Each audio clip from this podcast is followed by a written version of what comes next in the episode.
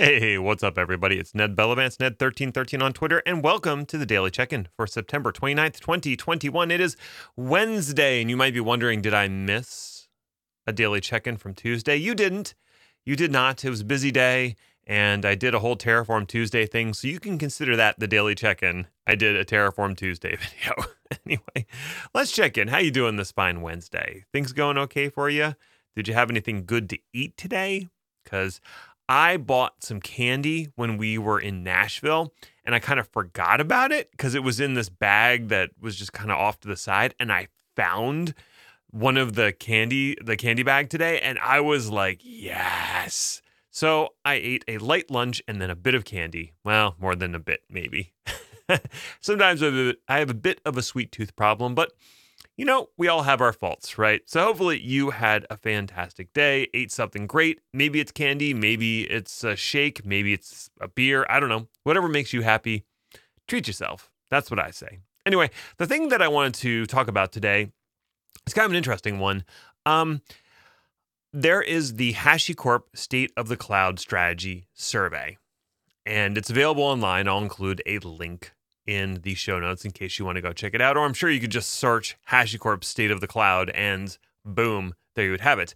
I haven't actually read the report yet. I thought it might be fun to do a recording as I read through it to give you my first impressions of what's in here. So let's start at the top. They got five numbers to remember. One of those numbers is 70, 76% of respondents. So this was 3,200 respondents 76% are already multi cloud. Is that surprising? I would say no. And that's something that we have seen time and time again. Now, part of the problem is that multi cloud can be a fuzzy term. That can mean a lot of different things. It could mean that you are using multiple SaaS products that you consider clouds. It could mean you're using Salesforce.com and AWS, both of which count as clouds. I had an interesting back and forth with an author from Pluralsight who creates courses around Salesforce.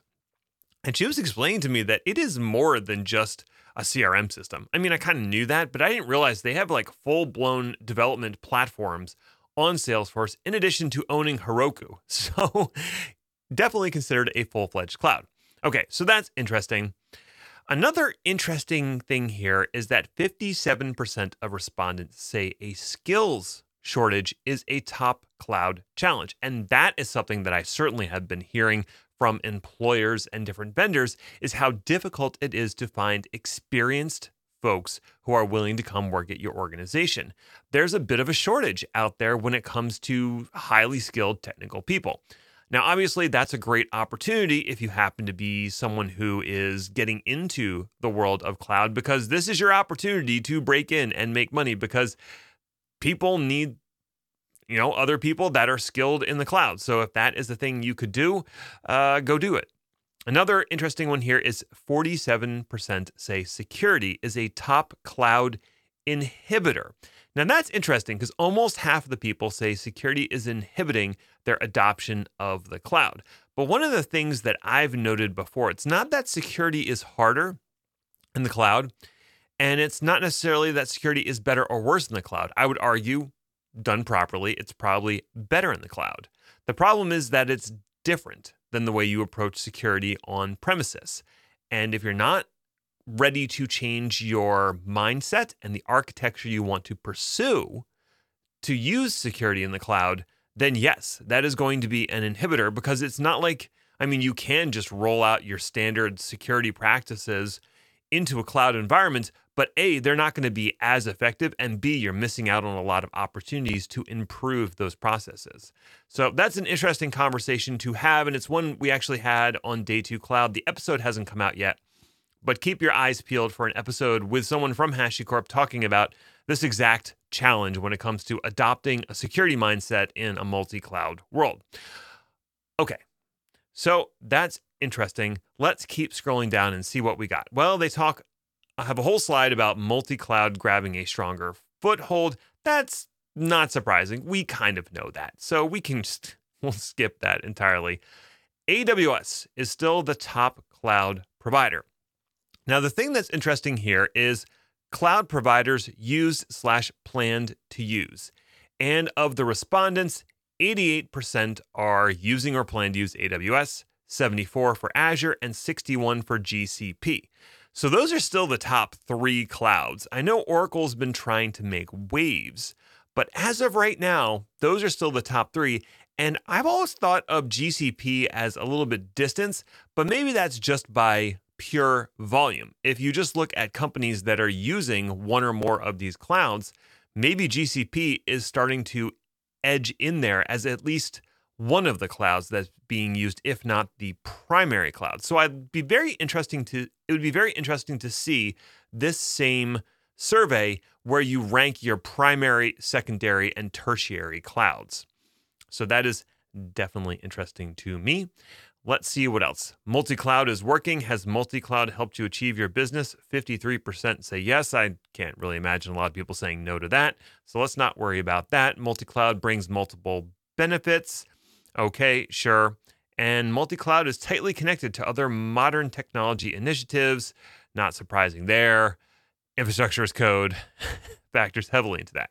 Now let's get down into some of the detail around cost, skill shortages, and workflow issues that are of the top challenges. Now, what I see here is it says, What are the primary inhibitors to your cloud program? And the one that they highlighted in the top five things to know is security at 47%. But actually, the top concern is cost concerns at 51%. And again, they're not wrong.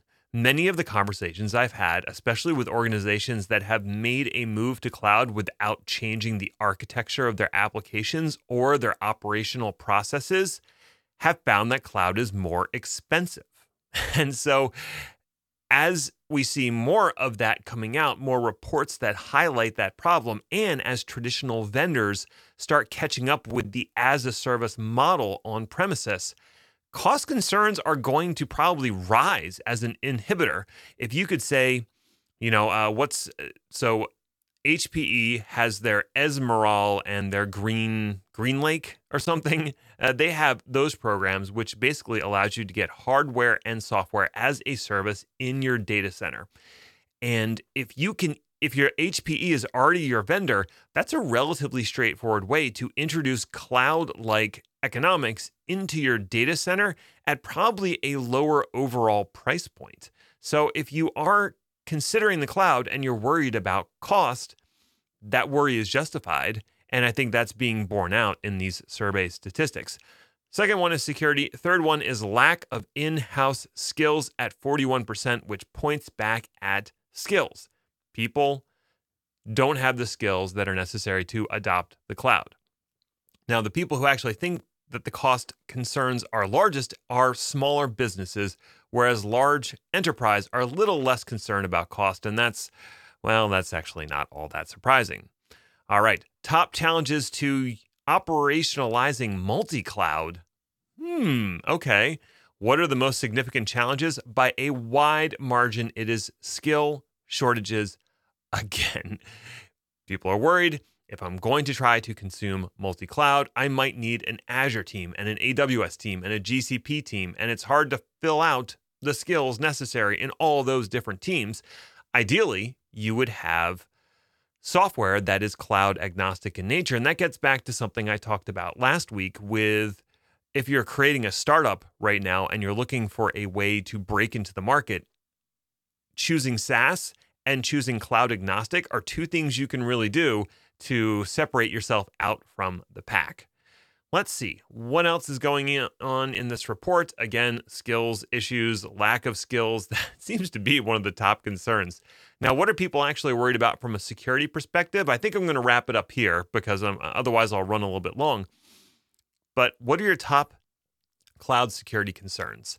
And respondents were allowed to select three. The number one is data and privacy protection. Folks are worried that their data is or privacy are not fully protected in the cloud, which is weird because the protections you have available for your data and your privacy as compared to a traditional data center are so much better when it comes to the cloud. But there is that concern there. It's not behind my four walls anymore. It's now somewhere else, somewhere I can't walk up and touch a server and go, there's my data right there. Because you don't have that physical barrier anymore, I think there's a psychological barrier saying, "Oh, well, I don't know where my data is. I can't protect it. My my information's not private. I can't protect it." So that's obviously a big concern. The next one is data theft, which is I think those two are very interrelated. And then the third one is regulatory compliance, which I, I can see that, especially if you have some particularly onerous regulations applied to whatever sector of business you work in, where you have to keep data local or it's very difficult to adopt the cloud. Okay, so that's interesting. And then, very last thing here what are the most significant cloud challenges for the security component of your cloud efforts? Again, we're back to skills lack of staff, lack of skills. That's 26%. And then the next one is insufficient tooling down at 12%. So I think my key takeaways here are pretty much everyone's doing multi cloud. It's hard to get away from, and that's not at all surprising. One of the biggest problems people are encountering is skills and staffing. People need to skill up and people just need to find other people to hire. If you are someone who is cloud adjacent right now, hey, start getting your AWS certs or your Azure certs or GCP, whatever it is, and you'll probably not have very much of a problem finding a job. So I think that's going to do it for me for today. Thank you so much for listening. As always, I might read through this report and do like a part two tomorrow. We'll see. But until then, stay healthy, stay safe out there. Bye for now.